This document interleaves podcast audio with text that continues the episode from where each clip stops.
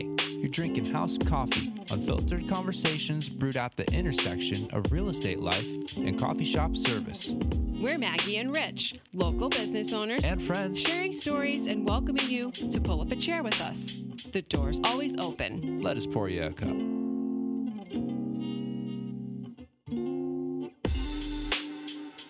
Today, we thought we would talk about coffee.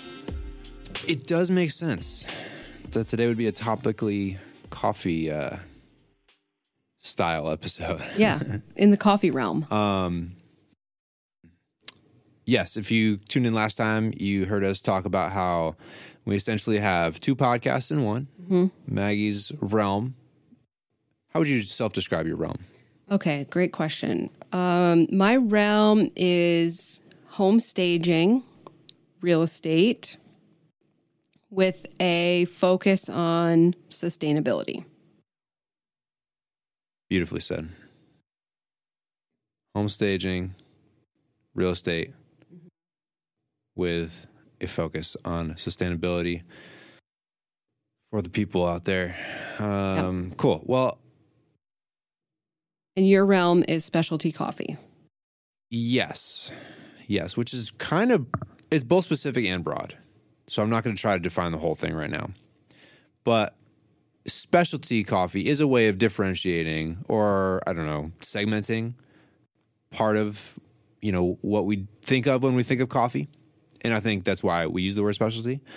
Um, depending on where you see that word or how you hear it or come up against it, it could be being defined a lot of different ways. I will I will admit because you hear specialty and some people think of oh that's going to be a latte that's going to be a like a a caramel macchiato. You know, it's like a specialty quote unquote type of milky coffee drink. Maybe you'll think of it mm-hmm. that way, you know. And in that in that sense, you could think of Starbucks or Dunkin' as having these type of now they have specialty lattes. And that's one way to think about it. That's not really what we mean when we talk about specialty. We're not so much talking about uh, style of, of drinks that you might encounter everywhere or anywhere, as much as we're talking about, again, kind of a segment of the coffee industry. And it generally pertains to the quality of the raw ingredients. So we're talking coffee itself. We're talking about the quality of it. We're talking about like the technical grade of it, uh, which I won't get into. We'd say that for a whole pod, probably grading coffee and, and the point scale and how that determines a sense of quality. But again, it's it's we're talking about a really specific part of of the coffee industry when we talk about specialty. So I just I'm throwing that out there to kind of give a little bit of definition just at the top of this whole concept. Um, because you said my realm is specialty coffee, and, Yeah. I, and that's right. I think I think when it comes to me. Um, and TJ, you know, we share some of this experience because TJ works for me at Storied, the business that I own, and you've been with us for several years now, off and on when you're home from college and everything, as well as barista by day and uh, producer by night. Producer by night. TJ is our beloved producer and audio engineer. That's right. All the credit That's right. Thank y'all. to TJ. Yeah, it's fun. So over in our realm, you know, we talk about we talk about what it means to say specialty, what it means to ha- basically like have a specialty coffee business. That's what we're exploring. Um, that's what I'm exploring. What does it mean to have a specialty coffee business? What does it look like? What does it require? Um, what can it give back into the world? What's the value of it? Why differentiate that way, et cetera, et cetera. There's all Yeah. kinds of ways to to examine that and turn that over. And uh, you know, how how does it affect us in the coffee? How can I put this? In, in the commer- how does it affect us in the commercial sense? How does it affect us in the home sense? Right, because you can brew coffee at home. Can you make specialty coffee on your Nespresso? I'm not really sure. Probably not. That is actually a great, another great segue about what will be we wanted to talk about today, which kind of coincidentally overlaps a little bit with the home part of it, which is like True. how to make good coffee at home. But we're more focusing on the good coffee. And you mentioned espresso because that's how I make my coffee at home Nespresso. is with Nespresso, which for me, the untrained palate, well, okay, it go, for me, For I'm now. like for now. I just I just enjoy the taste of Nespresso and the ease and simplicity is way better than any other type of like pod style brewing. so like versus Keurig Correct. or K cups as they call them. Correct. Or um, Or there's like I don't know what the- other pods are out there. Yeah. I had for a little while before I was before I was in coffee as a career. I we got the Starbucks Verismo. Marismo. Did you ever come across that? Yes, didn't. I did. I, I didn't see too many of those out there. I saw one on Facebook Marketplace once. Starbucks Verismo, which they were selling in their store in like 2016, 15, 16. And we, maybe even earlier, could that have been 2014? Probably a lot earlier. 14? In those early, you know, 10s of the 20s. And we got that, and they would serve, they would sell their mm-hmm. style coffee. So like their Christmas blend was that was out that year, or you could get the Pike Place. You know, so just mm-hmm. all the Starbucks stuff is like in these pods that are specific to the the Verismo. But the coolest part was so it would make essentially espresso style coffee. Your Nespresso does that Yes. too, right? And that's different from Keurig Yes. style too, which makes more of a brewed style cup. My my machine makes espresso and lungo. Okay. Does yours froth milk? Yes.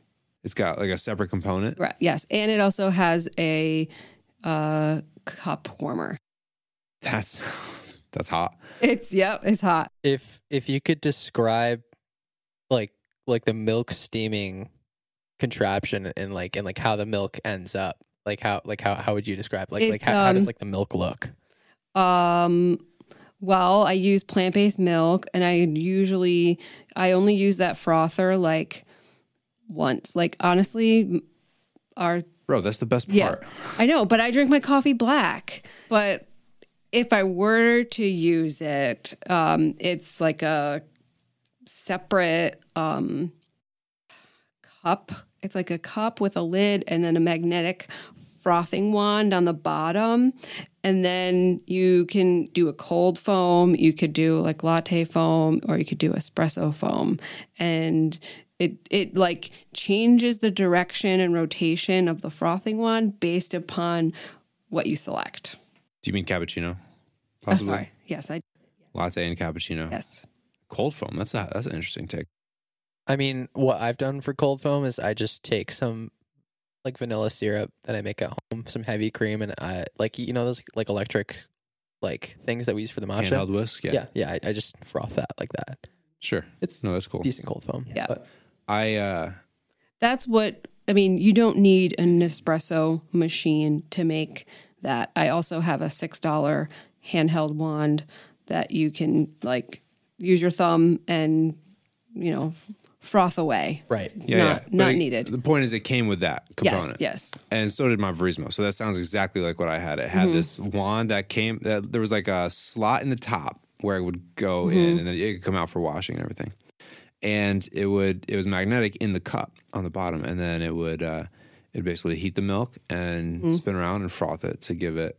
You know, it's Mm-hmm. A, a, a frothy texture for Yeah. lattes.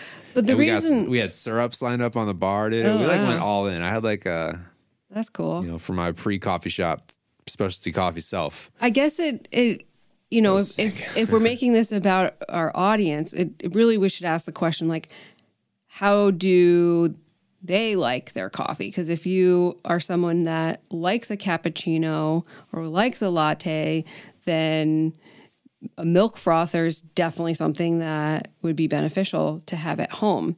And this is just my hot take, no pun intended.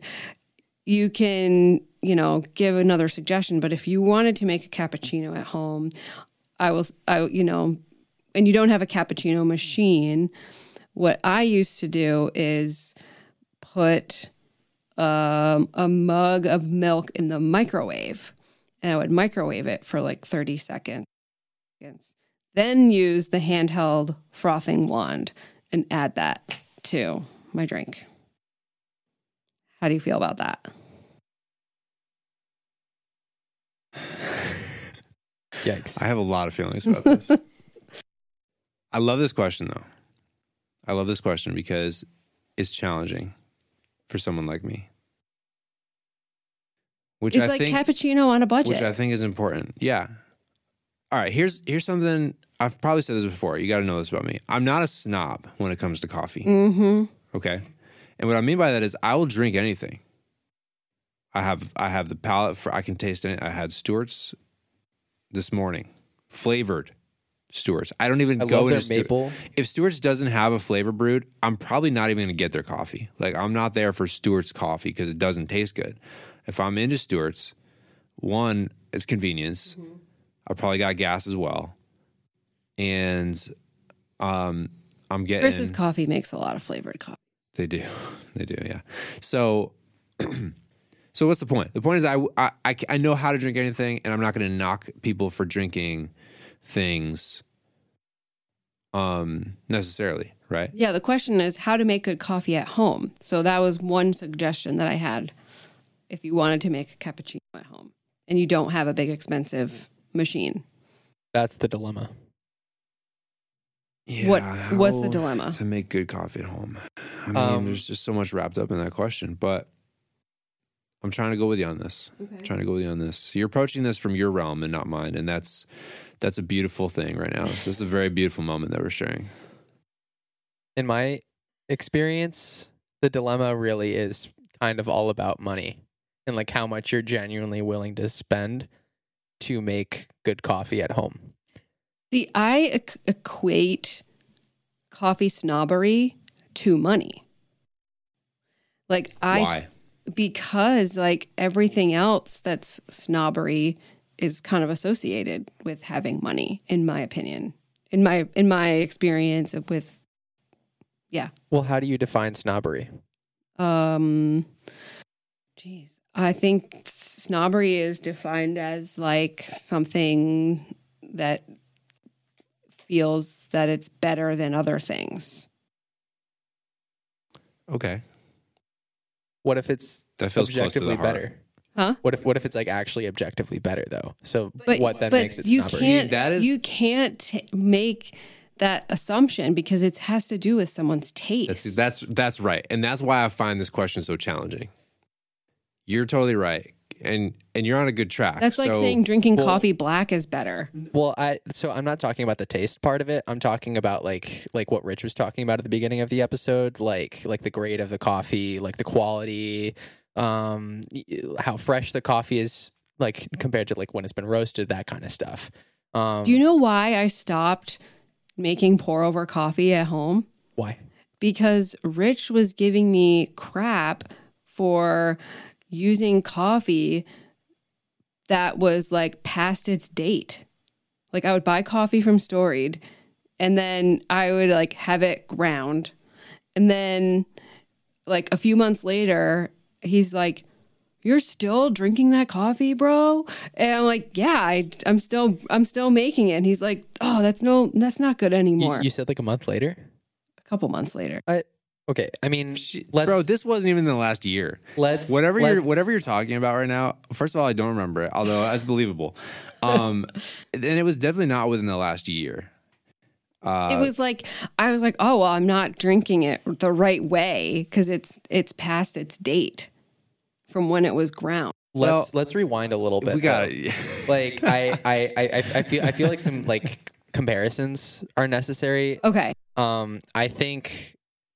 I okay, think that's a good. That's a good. it's it's it's it's a spectrum in a sense where you know like the older coffee gets obviously you know people don't know a lot of people at least don't know that coffee does have an expiration date it not in the sense where it'll make you sick but in in the sense where like it doesn't like taste good anymore i feel like yeah, the But that- flavor drops. Isn't that off. why you're supposed to keep it in the freezer? um Are you just trying to get? are you just trying to? Are you just trying to provoke something here? Uh, I, I mean, that's what my grandma but- used to do. but let's let's let's compare. Yeah, compare that is the thought behind keeping it in the freezer. Is keeps it fresher longer. Yeah, mm-hmm. but let's let's compare getting Shout out to grandma. Mm-hmm. let's compare getting you know coffee from like a local coffee shop that's been roasted within the past one to two weeks um keeping it at home ground for like one to two months i would still say that is exponentially better than the coffee you might In a can? buy like in a can or like at the grocery store i'm not going to name any like Mhm. brands or anything because i don't want to throw shade but like a lot of that coffee I don't know for a fact, but like it it smells like it's like six months or even a year old. Yeah, and that's the coffee where my sister Hannah said like has mold. Yeah, and and like I I heard from somewhere that like you can even I'm doing find so like much head shaking. Right like now. like cockroaches in it or something because like some have like gotten into like the the grinding gear. what are you, what are you people even talking about? I, I I've- I've seen a video where like apparently like the remains of like cockroaches are like found in some of that like really old grocery store coffee. My gosh. Well, okay, this podcast episode has taken a turn. okay. Um but yeah, so the point I'm trying to make here is although your method of of brewing coffee, you know, it might be let's say a little more extra than than Maggie's method, but we we do have to give Maggie the the leeway that the way you were doing it, like a month old, it, like that's that's still way better than like like Keurig coffee. Like that tastes like really old, really bitter. I always I so the other thing about how I make coffee at home outside of the Nespresso pods is I have storied blend and I also have a decaf blend that I mix together to make a less strength caffeinated strength drink for my own uh, jittery purposes or lack thereof. yeah. So I feel like I can drink more coffee if it's like has a little decaf mixed into it than if I just the full strength. Listen, all right. Look, there's some character assassination going on right now, and I just gotta pre- preserve my good name for a minute, okay? Not to make this about me, all right? But you are the specialty coffee. I, I need to go on record here. We got to go on record and make a couple things clear, okay? First of all, people need to drink coffee that they enjoy. Great. And Love I'm it. not against anyone for drinking any kind of coffee. Okay? And no matter how it was made. And I don't want to be that guy. Now, if I have been that guy, and there's a distinct possibility, probability even, that I have been that guy, all right, I just want to go on record and say, that guy's dead to me. and uh and he should be dead to y'all too, okay? Don't I don't want I don't want episode two, season two here, people thinking, oh, Rich is this special Coffee he's snob? this coffee snob guy, and uh, and he's gonna make things inaccessible for me because what I'm hoping I can help um provide in the world is more accessibility around better coffee. I love that. Okay. So, regardless of everything that was just said for the last 20 minutes in this podcast, we could scrub it all and start right from there and say, look, I'm not here to um, yuck anyone's yum. Mm-hmm. What I am here to do is challenge the ways we think about coffee Okay. and taste in coffee. I very much agree that this that that good or even better those are matters of of taste and and are ultimately on the ground level subjective things. I do think and I think a better word TJ and friends would be technically better because there are things that are technically higher quality, technically better. What I mean by that is coffee.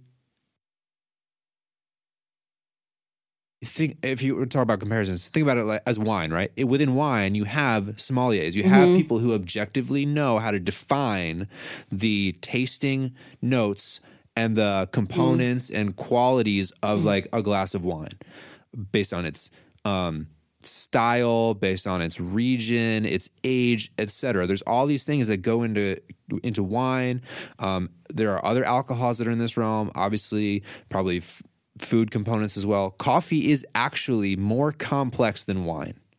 And You heard it here first. while the tea would be another category probably while coffee is less developed and more ubiquitous than wine in the sense that there are far more people drinking there are far more people drinking coffee than wine maybe maybe not actually i actually don't know if that i don't know about that one that would be interesting a little bit of study but what i mean is you know, wine is ultimately reserved for people of a certain age, hopefully, Yeah. versus coffee is a little more uh, widespread. You're also drinking coffee more often than drinking wine, hopefully, um, depending on your lifestyle, right? But I think so. Hopefully, that makes my point. and What I meant by that. Yeah. So, coffee is something we kind of take for granted. And I'd like to challenge that way of thinking. Coffee is not something that should be taken for granted in a lot of senses. And you can really start to think about it in the ways you can think about something like wine or craft beer or whatever. There are technical specifications to certain aspects of that product that, objectively speaking, you can draw lines around. Whether a 95 point um, geisha coffee roasted to perfection, brewed uh, by a world barista champion to technical specifications tastes good to you or not is an open question, Got it. right? But that doesn't mean there aren't objective truths and realities about what it should be tasting. You just need the palate, possibly, for that, right? And the more you, it doesn't even actually matter how much you know about that coffee because you could still just not have the taste for that product. And that would just be. You might not like coffee. You might not be a coffee drinker. You might not like caffeine or can't have caffeine or whatever. You might love caffeine, can't have it. Um, do you see what I'm saying? Right. So, what I want to help us do is just realize like we take coffee for granted way too much, way too much in this world. And I think that is what contributes to so many of the problems that I see in coffee and that I see in, I mean, commerce. so, Yeah. okay, that's my soapbox. Okay. There's your coffee break. So how does someone Uh, make good coffee at home then? how does someone make coffee that they enjoy at home? We have some tips for you. I think TJ is cluing into a very important one, which would be use the freshest coffee you can get your hands on to a point. And what I mean by that is there's a window of opportunity with coffee. Can coffee. I just pause for a second and and just say like, you know, part of this, don't be afraid to like put out there what you think is good coffee because like I think that's what's also part of the about the shows like I'm going to have opinions about style, home style, trends, paint colors and stuff and I'm going to say that's ugly or that's whatever. So like I want you to also feel free to say this is good, this is bad because it's your opinion, whether or not somebody might think it is or is. Uh, okay, thanks for that. I will consider. I'll consider that, but my point again is to make things accessible. Got it. So if I hesitate to share a strong opinion around something that I understand can be subjective, it's only because I don't want to alienate someone Mm-hmm. possibly with my opinion. That's Okay. my that's my caveat to your caveat. Okay. Um, that said, I would say TJ was talking about freshness of coffee, and that's a really key thing. Um, I would expect that the Folgers you're getting, and that's been, I presume, freshly roasted and ground and then sealed up like within a certain time frame. I mean, those guys are they're building a business. I'm sure there's quality controls, you know, so that should seem pretty fresh. I, there's going to be a difference between your freshly opened can of Folgers and the can that's been sitting in your your pantry for eight months. You know, you're going to mm-hmm. taste the difference. I'm sure uh, because that's that's that's how that product goes goes over time. It's exposure to air. Once coffee is ground, the shelf life diminishes exponentially because of the expo- Okay, possible so can. I can I insert a tip then? So if somebody is going to make coffee at home, Just all put it in your freezer. no, Just kidding. don't grind it all at once. yeah, ex- perfect. Grind it per batch If or possible, per couple yeah. batches. Per um, I, I mean the key here is you'd want to grind it as you need it.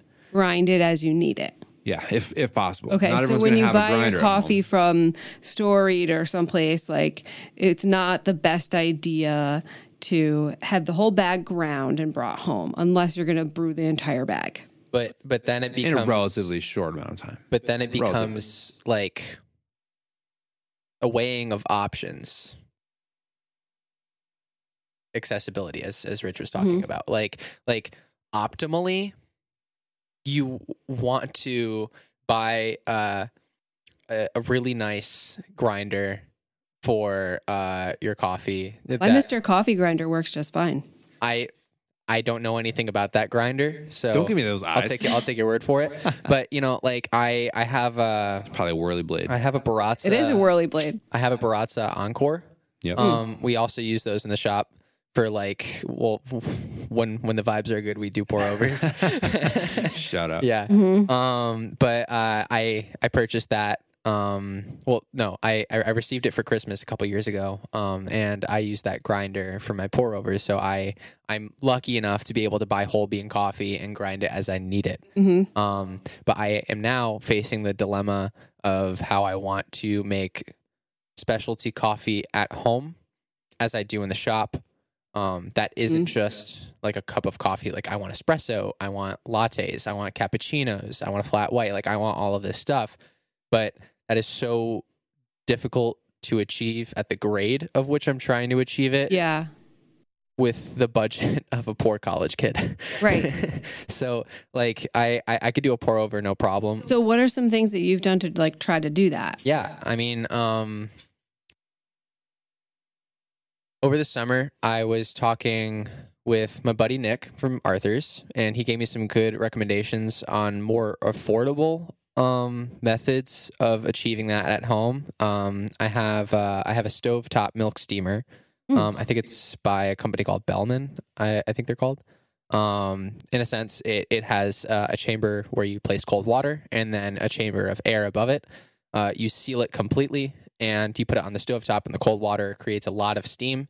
And uh, and by the handle, there are a few holes like start spraying steam out when it's ready, and it has like it's like a steam wand, much like uh like a commercial grade espresso machine Mhm. would have, and it has a nozzle that you can um, turn to let the steam out, and it steams really well. I I, I made some some really good uh, latte milk the other day with it, um, but I could only make a cafe au lait with it because I cannot make good espresso at home. Real quick, what's a cafe au lait?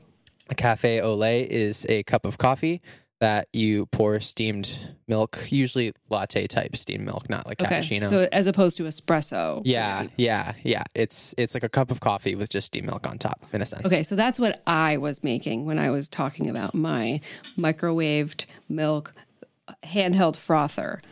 I was making a cafe au lait. Those are good. They're really good. Um, well, this literally doesn't matter, but you were just you were just adding that to brewed I was adding that to brewed coffee, coffee. instead of your Nespresso pods or whatever. Correct. Oh, okay. Yep.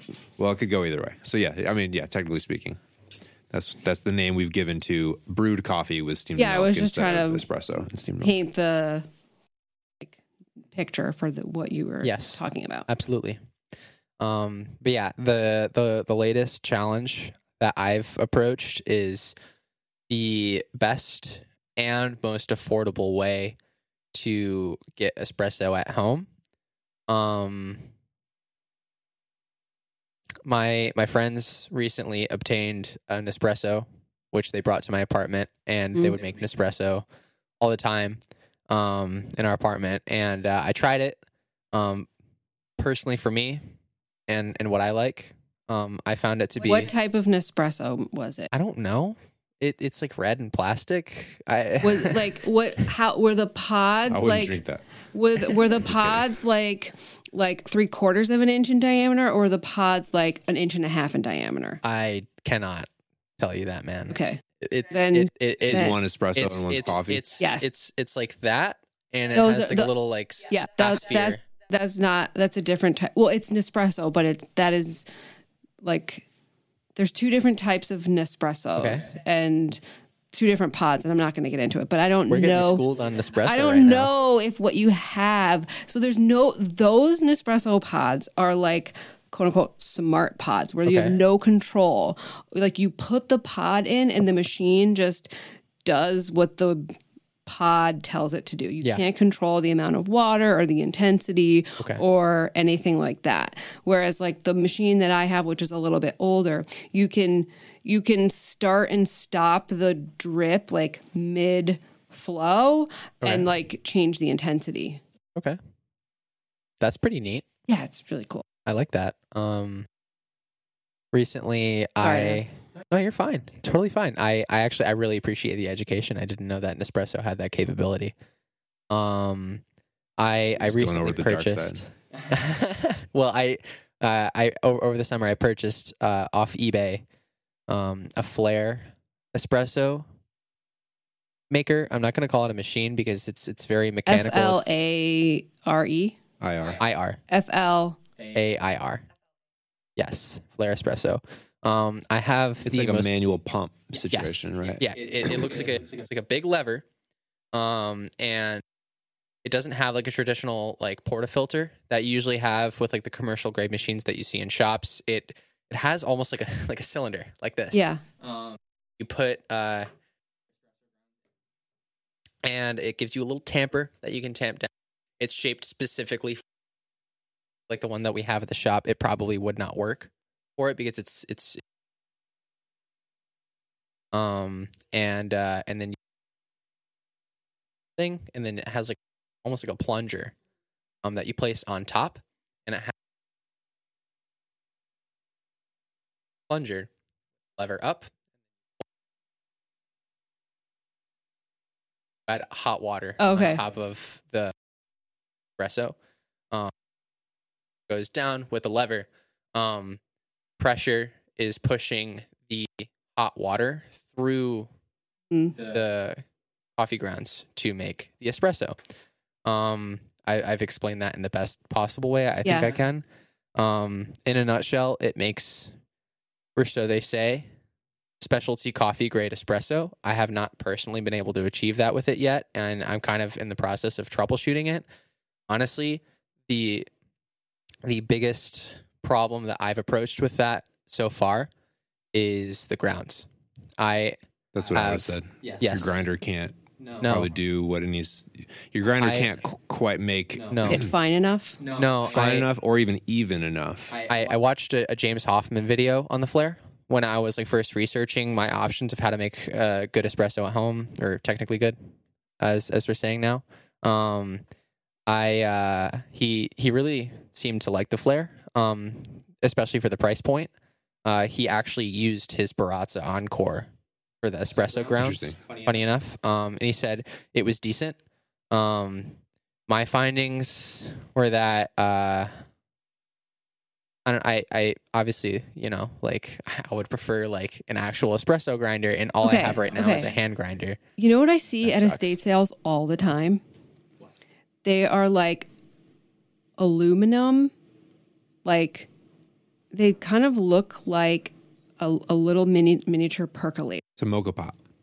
but they're like mini. They're maybe like four inches on the top and maybe like a little bit on the bottom, and like there's like little components that go inside of it, and they're in like a lot. I think a lot of Italian kitchens have It's them. called a moka pot. A M O mocha- K A. M O K A. Yeah. Not like chocolate mocha.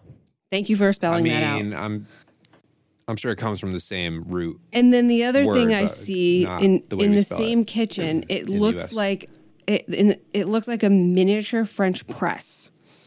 It's literally also maybe five inches tall, and it's got the same little wand that a French press wand would have.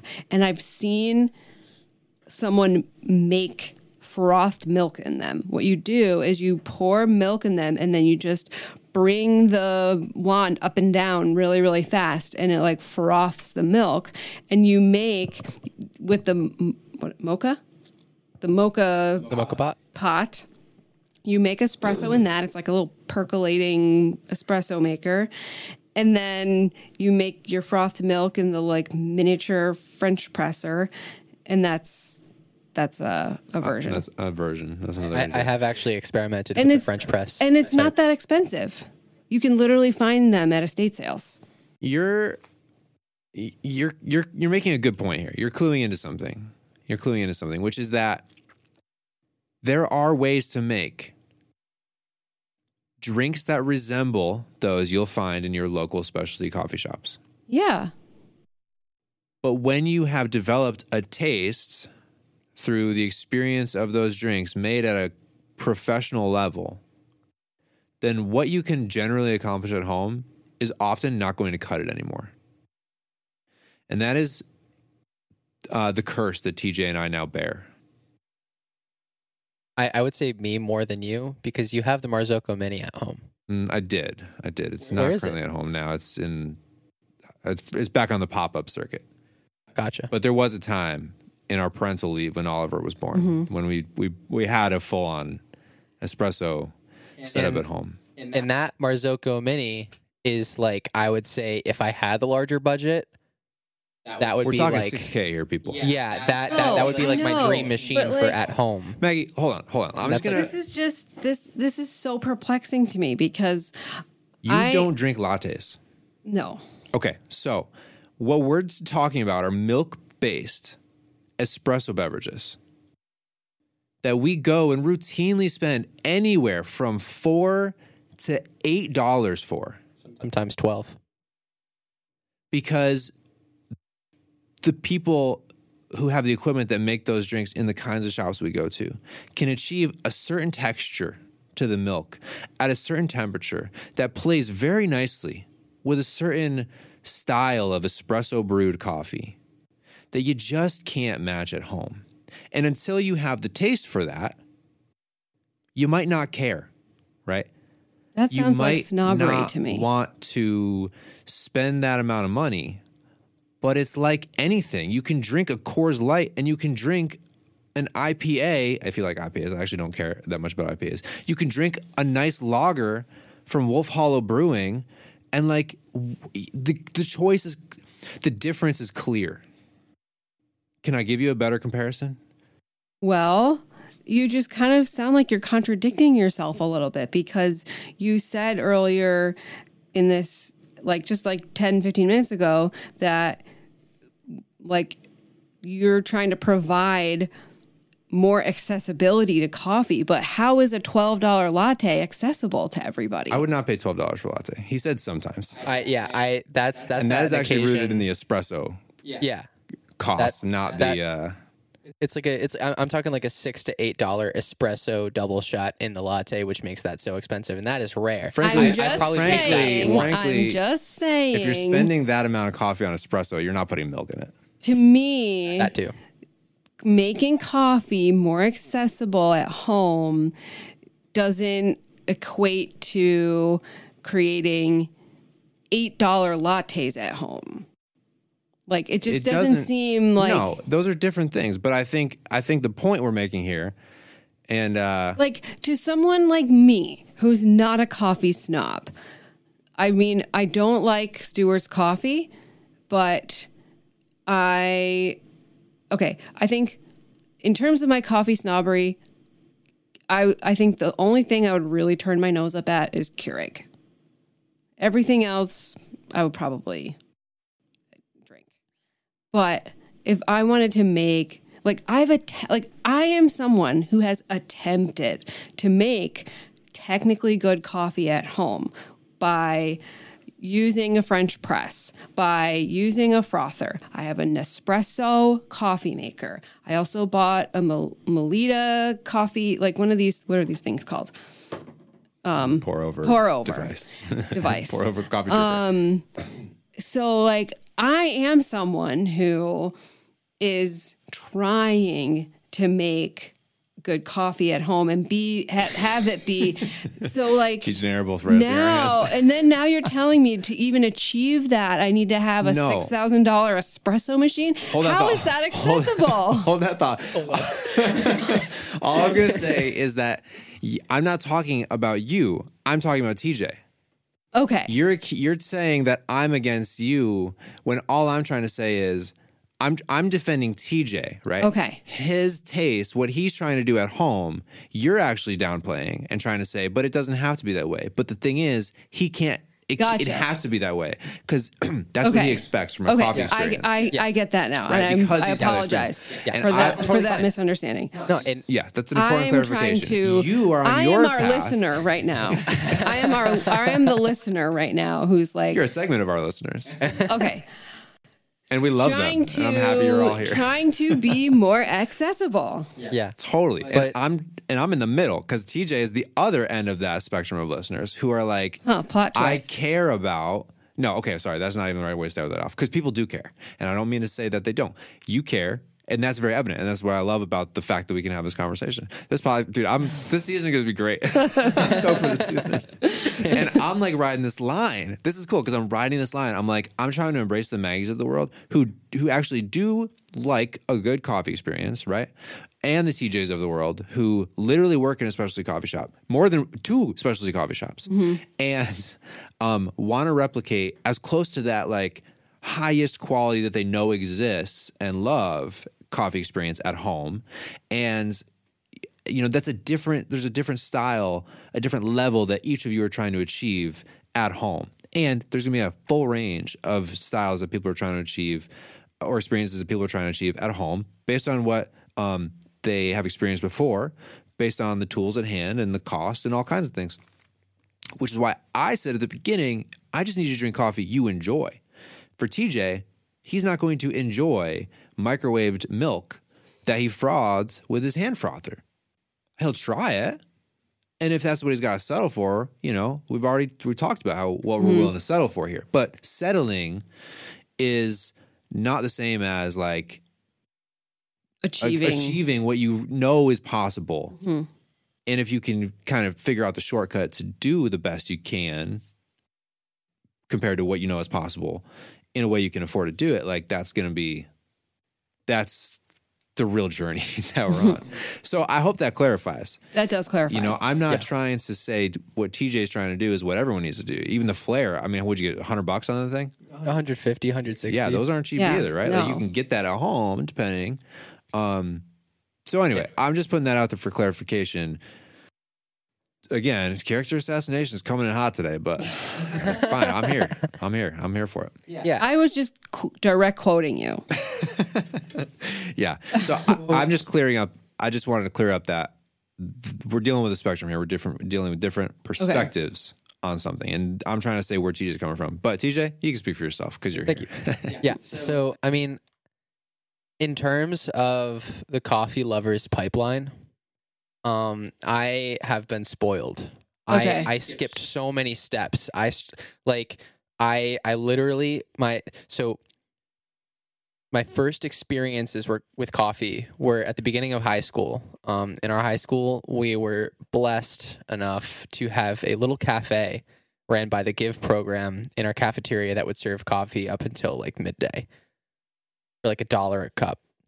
TJ and I went to the same high school, uh, about 12 years apart. Okay. So they didn't have that when I was there, Bummer. but I've heard about it, and I think it might have stopped with COVID. But um, that So sad. that that was a sick time. You That know, that carried I me I wish throughout that was high there school. when I was there. Yeah. Yeah. No, it I loved it. Maybe I can resurrect it. Um, in a sense, it, it also uh, ruined me because it, it would be like a dollar for a cup. If you brought your own cup, it was still a dollar. I had a giant tumbler, probably like 32 ounces, that I would pay a dollar and they would fill it up to the top. Wow. With coffee. The Give program, by the way, it was like a charity. It was like um, it was a service based organization that I think was unique to Scotia, Glenville, but I could Really? be wrong. I mean, it's called the Governor's Initiative for like volunteer something or whatever. It But was also a means for a lot of people in National Honor Society to get volunteer right hours. exactly so there were all kinds of programs um, that you that people could do related to all kinds of things Uh, they had like a animal shelter one that I, I did when i was there and i had also done i literally started one with tj's brother Yes, dude. TJ's brother was a freshman when I was a senior, and I started a program that was about picking up trash on the on Oh, the school cool. grounds. Um, I forget what we called it, but your brother was uh, was one of the only people who was like um, there most of the times.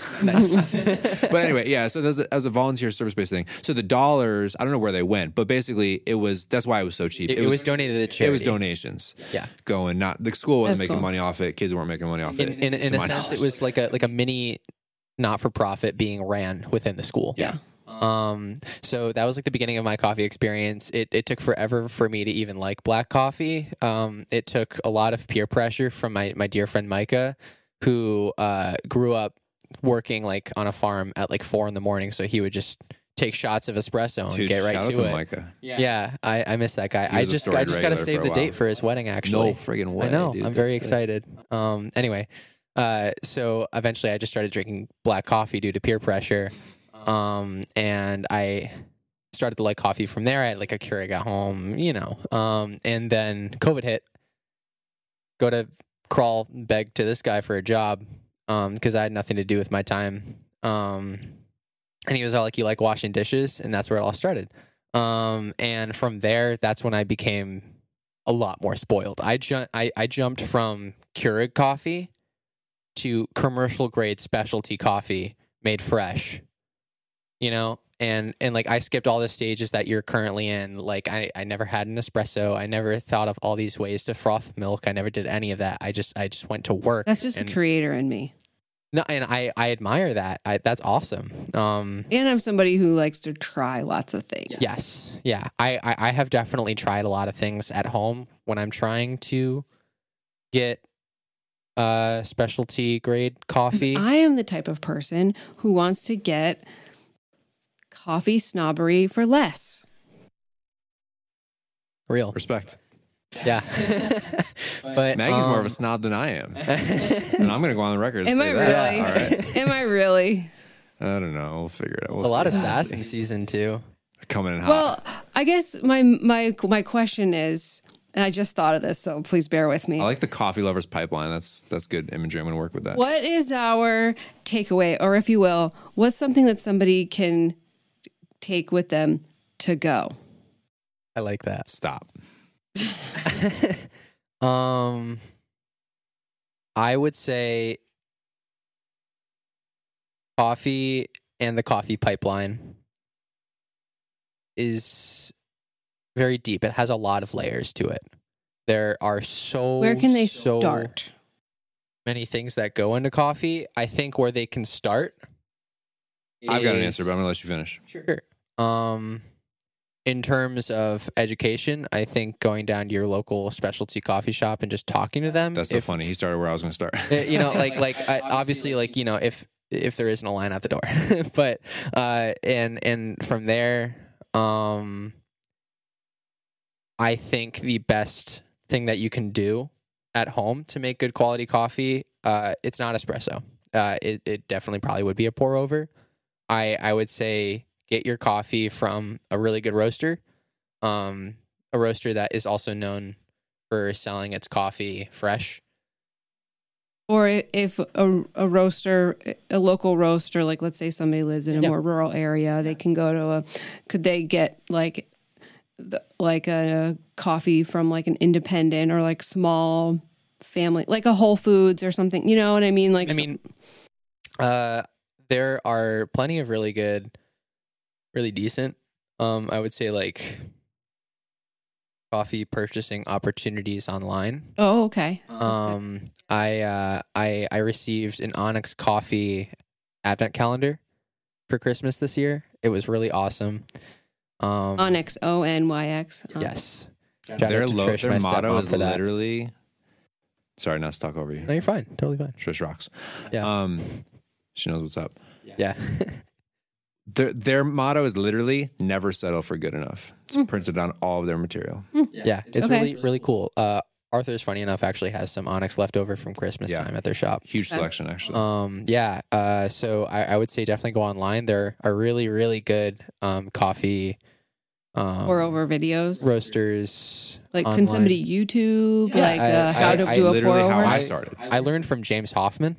Um, that, Chris that, that- Baca? that's like You sent me some Chris Baca videos. Yep. I I, I Maybe got we can link them in our show notes. James. Yeah. The the videos. No, seriously, I want to give some Yeah. someone like me who was like me at one point, where like Yeah. the ability to do this at home if they're Yeah. really interested and they feel intimidated. So uh, I I will tell you literally exactly what I did when I started making like specialty grade coffee at home. I I purchased a Kalita, um, or or you could do a Chemex. I but I I personally purchased a Kalita pour over. I thought it was Melitta. Different. There's- Kalita. They're both both Oh. of those exist. Oh, Yeah. okay. Melitta is a coffee brand. Okay.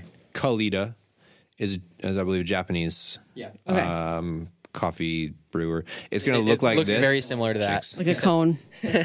Except it's metal. Um, Oh. Well, they make different style. They Oh, really? they make different styles. I didn't know that. I think they make glass and plastic. What Yeah. I was going to say is they have a flat bottom, and this is a cone. Okay. So there's cone drippers. There's the There's also flat the V60. bottom. V60 is a cone dripper, but it's got like some like um, w- waves inside. It's got like The a pattern. Actually, this is this is, I believe is modeled after. Uh, it has a see, this has a spiral in it, and I, Yeah. that's part of the V60 situation. There's like a spiral, and it's supposed to direct the wa- Oh. water. Maybe I don't know. I don't know how a lot of these things come out, and then they're not as like cool as like Yeah. they I mean, out to be when they when they first come out. Yeah. The diff- main difference between Kalita and a and a more of a specific cone dripper is just that flat bottom you're Okay. gonna have, which is no issue. Different styles of brewing. So go order if you don't have a local roaster or a local coffee shop, order your coffee online Yes. from Onyx. Uh huh. It's a good place to start. Yeah, Uh, Right. or, or others. I, I really personally love Southern George Weather is Howell their coffee. most popular one. George, George Howell, Howell. Coffee. I, yeah, if that's how you pronounce his last name. George Howell, yes. it is. Um, I have an interesting story about George. we'll George link Howell. the Chris Baca pour over educational video Yeah. that I learned how to make pour over from. Yes. Um, a pour over. Go to an estate sale. yeah. I love Maggie's it. hot tips. Um, I literally just bought one of these cone uh, coffee drippers, a mini Melitta one, and I'm putting it in my staging Oh, stuff. nice. It was one dollar. One dollar. That's cool. Like So- and my other one, my larger one that I own, I also bought at a different estate sale. That's what I'm saying. Like these are the types of things that Here's like what's really interesting about finding those at a estate sale is that pour overs are not new. They're Yeah. just recently hot. They're they're like from like the 50s or something. Yeah. Pour over brewing has been around forever. yeah. Yeah. Melitta would be a company that was making pour over brewers all, for a long time. Um, and obviously, who knows what was stop? I mean, Chemex. The first Chemex was Chemex was invented in like 1941. I'm pretty Wow. sure. Yeah, yeah. I have a 1949 Chemex brewer. That's it still cool. has the Pyrex stamp on it from That's when that cool. was like when they were when they were not being manufactured in house or Mm-hmm. or in another country. um, so that's just to give you a sense. Like this is not a new concept. Uh, and Chemex is not to totally sidetrack this thing, but just uh, just to increase the perspective here, right? That's that's my realm. That's that's my job this season. I'm cre- increasing perspective around coffee. Um, Chemex was invented that long ago by literally a chemist, a scientist. Is why it's called Chemex, and it's it's and the whole design is around how can we make better coffee. So again, pour overs have long been um, a, a, a- a sought after way to brew one convenient coffee, but two to brew better coffee at home. And the it's just that the technique it's just that coffee itself, in terms of what we understand about how coffee brews, the science and the and the general awareness around what is going on has really increased over time, especially in the last 10 to 15, arguably 20 years. We call it third wave. And what is meant by third wave coffee is we're in the the modern the modern wave, the modern era of coffee has been one of increasing our understanding of what is happening it's increasing the transparency of around coffee from what's going on on the farm level with farmers, how it's produced, right? We can see into that now, Mm-hmm. and then even how co- how do we make better coffee? It's all about increasing that that skill set around that. So. Um, shout out to the estate sales giving you pour overs because it's not it's not just a specialty third wave thing. It's like Yeah. You know, it's a You good just gotta literally- But now it's you- popular. You or just have to go into the popular. kitchen. Like Yeah. you walk into the kitchen, you go into like sometimes they'll be all over on the countertop and sometimes you got to open cabinets, but like I have found multiple pour overs, those mocha moka pots? moka pots from the Mi- mix espresso, miniature frothers, French presses, like go to an estate sale. Yeah. French press too, yeah. And yeah, if Yeah. you I'm know, excited if for the that's an- episode on Maggie's estate sale tips. Yes. How to how to find the best coffee setup at a, at an estate sale. That'd be that'd be a sick. That's episode. really cool. yeah. Um, but uh, but yeah, to to sum it all up, just like thirty dollar pour over equipment. Um, y- y- you don't even need a grinder. All right, like if you have to, like you can buy your coffee pre ground. Mhm. Just buy it in small amounts so you can drink it. You know, at, in in like a reasonable amount of time, so Yeah. it won't go bad. Or if you want to buy it in larger amounts, just split the cost with your roommate or whatever, Yeah. and like make coffee. For, you know, like My coffee grinder is like a little bit taller than this container of what is this? Cookie butter. yeah, Um And it's like it's like a hand it's like very convenient to use. You said it's a whirly blade. Yes. So that's what a lot of people are going to have. And it'll do a job. But something to understand about coffee is when you are trying to extract the good parts out of your coffee beans, that's why we grind coffee. It's so we can get coffee, coffee material out of the beans into our cups, right? If you ha- use a whirly blade grinder, you are inevitably inevitably going to get particles of all different sizes Yes. and you've seen that if you've ever used one of these. Um, you know, if you're dealing with spices, maybe you care less, which is actually what those grinders are made for. um, if you're thinking about coffee and trying to get the same amount of material out of each particle, that's basically what's going to happen is you're going to get what we call boulders and and fines and everything in between, and you're going to pull out more. You're going to over extract material from very small particles, and you're not going to extract enough out of some of the bigger particles. It's called under extraction. And then what you're going to have is this uneven flavor when what you wanted was particles that were roughly about the same size across the board. And that's why we talk about the kinds of grinders that we talk about. You want something that can Yeah. give you more even particle size across the board. what type of you're grinder what would that be called? uh, typically a burr grinder is going to do Yeah. that. E U R R. yeah. I I also have a hand grinder. or other Gr- hand grinders I- are undervalued. They're- They they are undervalued. They really get the job done. But to call back my espresso problem at home, um, I have a hand grinder. I thought it would help me achieve the finer grind setting that I need for the espresso that my uh, Encore just can't do. 30 minutes later.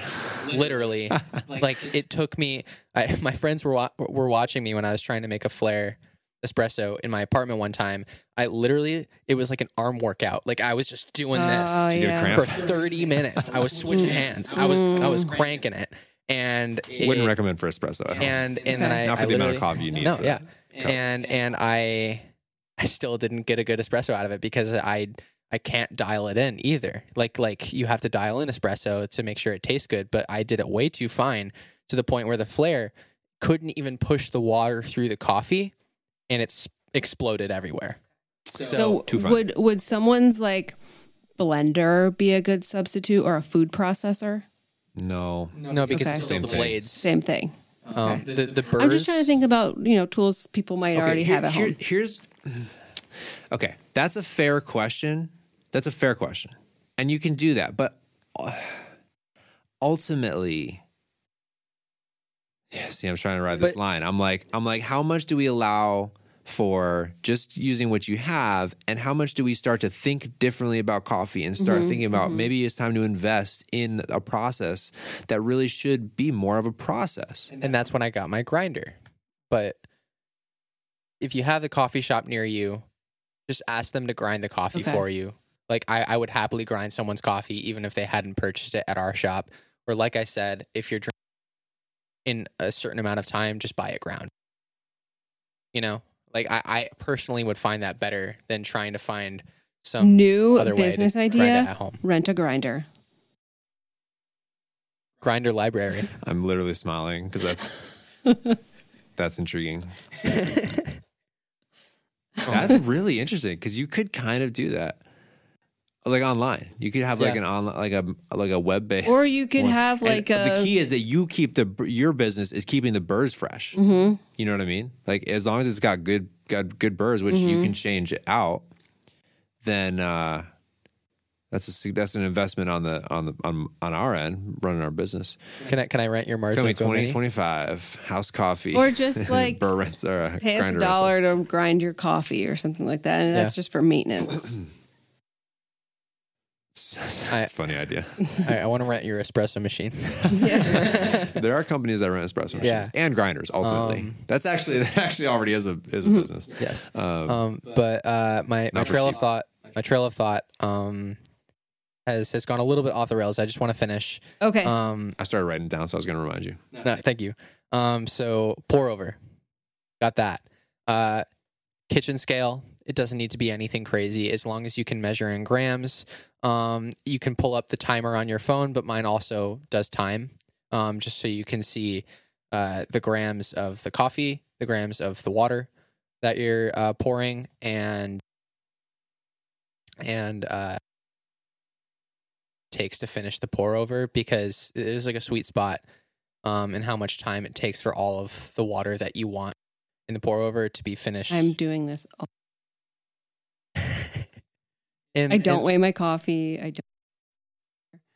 And I I definitely do a pour and like walk away and come back and, and, pour. and over here's again. here's my next point. And you're not wrong.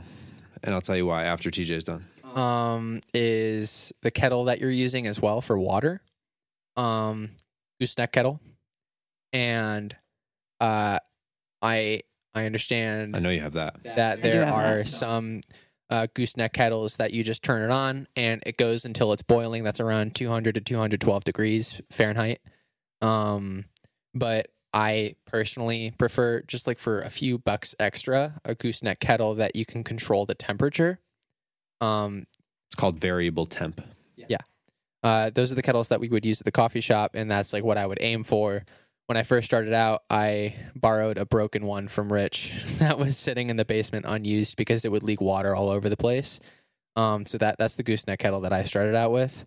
Um, you could control the temperature at which you were brewing the pour over, which Rich can probably explain way better than me how significant it is to the chemistry of the brew process. Um, because there there is a ton of chemistry that goes I into it. can't. Okay. Well, we're all going to come back after watching some videos and listening to some podcasts on the chemistry of coffee. Hey, But I'm all I'm saying is like to summarize this whole thought mm-hmm. is Rich challenged me yes. to learn more about specialty coffee and the whole process. And so, as I am on this journey of learning how to make better coffee or good coffee at home, I am just sharing some of these methods. And I just thought, you know, somebody listening may also feel very intimidated by specialty coffee like I am and not really want to attempt it because there's so many rules and there's so many things and it can be so expensive and Yeah. so my whole thing is going back to what Rich said before is is that accessibility but also like making it technically good Yeah. Like coffee snobbery on a budget and and that's that's the that's what I was saying about the coffee lovers pipeline is you're doing the right thing. The fact that you care in the first place, you're that's it. That's all you need. Like like if if you care, then then you're going to you're going to do within your means. You you are going to create um the best tasting coffee to your subjective like palate. You know, like like as long as you care, like like if you care about anything in life, like you like you're gonna Right. try to do it as well as you can. You know that that's just like That- a general does that life thing, summarize in my opinion. I mean, yeah, that's that's a good summary.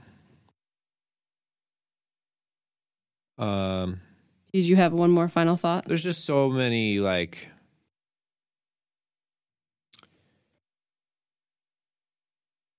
I have my work cut out for me. I like With me, yeah. Um, I like the concept of coffee snob, was. This was your idea. coffee snobbery on a budget. That's fun. There, um, yeah. I mean, frankly, it's about wrap up time on this conversation because I don't even there's there's nowhere to really go from here Mhm.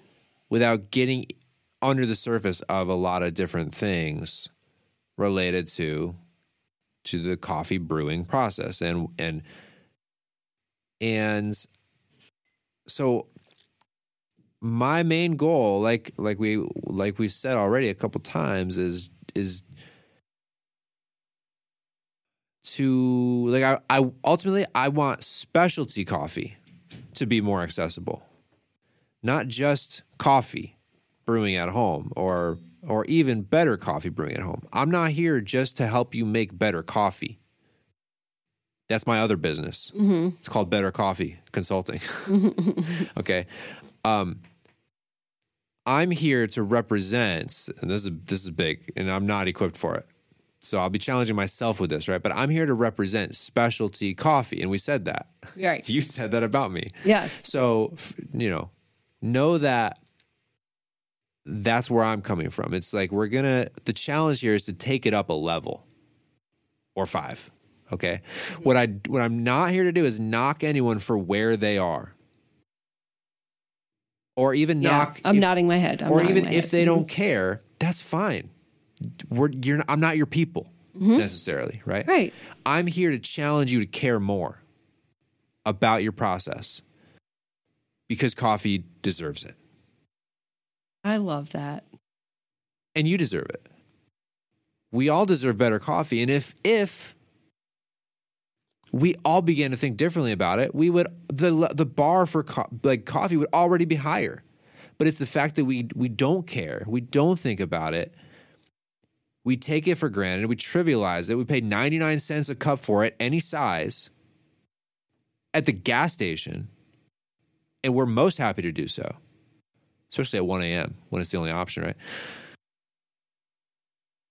I like, there's already a broken system that I'm trying to just do what I can to help correct. Let me give you, and I'll leave with this, right? In Australia, the cafe culture is 10 years or more ahead of the US. What I mean is, you can walk into your gas station and the coffee quality, the expectation around what you're going to get is already higher. It's it's like the base level, the the quote unquote cheap coffee is is already on par with some of our mid-range or higher end stuff. And the cafe culture and the whole experience around coffee espresso drinks it's just like it's light years ahead. So the it's like a whole different but that's that's a whole cultural phenomenon. And you know i don't even know like i'd be on the low end maybe maybe like story would be on the low end of of australian co- coffee experiences just knowing what I know. I haven't been to Australia. I just know this to be true. That's the reputation. So I say that to give you, like, again, to help with the perspective around this. I am not trying to compare the US or like, I'm not trying to say we need to be like that. Mm-hmm. You need to be like me. It's not really about that as much as it is. I just see the re- the reason I'm passionate about my realm, right? The reason I'm passionate about coffee is because I've I've experienced it on another level. And I've also done a little bit of the work to like figure out the path to get there. And it's it's easier than people think. It might cost a little bit of money, you know, or it might it might cost a little bit of time, if nothing else. There can be changes you could make at home or a tool you could put on your bar that actually doesn't cost that much money. It just requires a little more intention and a little more time. You might not have that. So, frankly, you on my tip, if you're not willing to invest in the, t- the time or the money into it, get a Nespresso. You will have a better coffee experience with your Nespresso maker and the frother that comes with it than you will trying to like half manage the process that that otherwise requires some attention. And I wish we were sponsored by Nespresso. Maybe we will be. I That's a good. That's a good takeaway. So I, I don't know. I hope that's clear because I'm not going to repeat that. yeah. but I, I that's to where just I'm. say that's where I'm I just coming want- from. I will repeat it. Challenge. Wait, he says he wants to challenge you to care more because coffee deserves it and you deserve it. Any last words, TJ? Um, just Sorry, I that- monopolized it, but it is my No. podcast. yeah, I know, I know. I like this is the second time I've been on it, but um, if you have the tools, there are ways that you can brew coffee better. That's right. Like if you don't have the tools, the tools are expensive. You know, like that's The only caveat get I'd that. say is you're right. If you have the tools, that's true.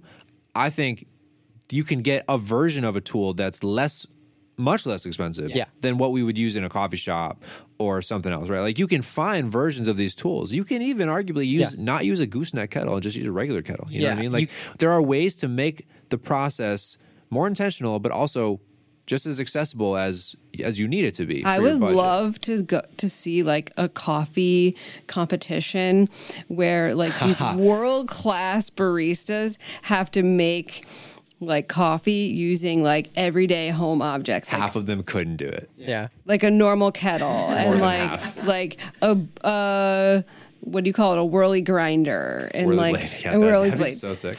Would that be funny? Yeah. But th- all all of these are all just tools. I and and I'm I'm I'm going to bring it into the music world cuz that's like half of my life just for a quick sec. You know, I I can buy a Squier guitar which is a tenth of the price of like a Fender Stratocaster or something. Looks the same It from a does. distance. But there there are like some like mechanical differences in the technology that's used within the Fender versus the Squier. Yeah, but most people don't have that trained of an ear. if you practice your instrument and play it better than the dude that can play the $2000 Fender Stratocaster, who cares? Like You're like, arguably cooler if you can. like I I there, there there's a poem by by Jack Stratton under the name Wolfman. Um he he's a musician that I love by Vulfpeck.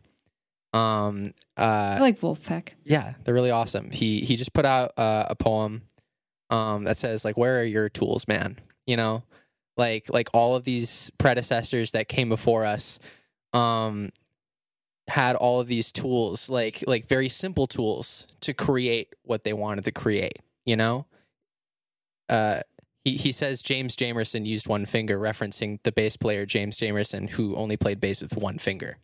You know, it's it's such a simple way. And hon- honestly, on his strumming hands. yeah, uh, uh, like like like uh, it's it's it's it's a constraining way to play your instrument, but it's it's a means of of creating something great with the tools that you Yeah. have. You should really read The Creative Act, A Way of Being by Rick Rubin. I will write that down. The Creative Act. the Creative Act, Shout out to what mag has been listening to. that was on the last, last episode. episode. it's called The Creative Act, A Way of Being. It's by Rick Rubin. Rick Rubin from He's in Def the music Jam industry. Records. You'd probably yeah. You Yeah, I, appreciate that. I, on I've definitely level. heard of Rick Rubin. Um, Yeah. and I, I've I, You I would love a lot it, of his work. I love a lot of his work. We got to wrap this up. This has Yeah, been I- a very long 5%. episode. Oh shoot, Um, I, I'm really I'm really uh been on the edge. Yeah, I am. But love Jack Stratton. That's a beautiful poem. Everyone should check it out. It's very inspiring. In a nutshell, these are our tools. And if you don't have the tools, that is fine. Just with the means that you can, there there is a method and a way to um, care more about what you're you're creating and and and put more of that care into it to create something Coffee is art. better.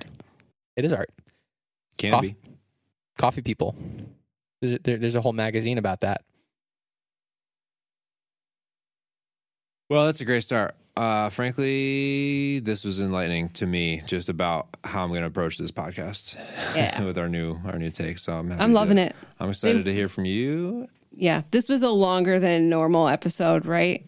Yeah, well, do, we got should we? TJ on- yeah, no, on no, no, deck. not. I'm not blaming. I'm just trying to set Oh, the you're letting the like people know. letting the people know like won't always be this won't long. always be this long. But we really loved having TJ and like hearing his perspective on stuff. Shucks.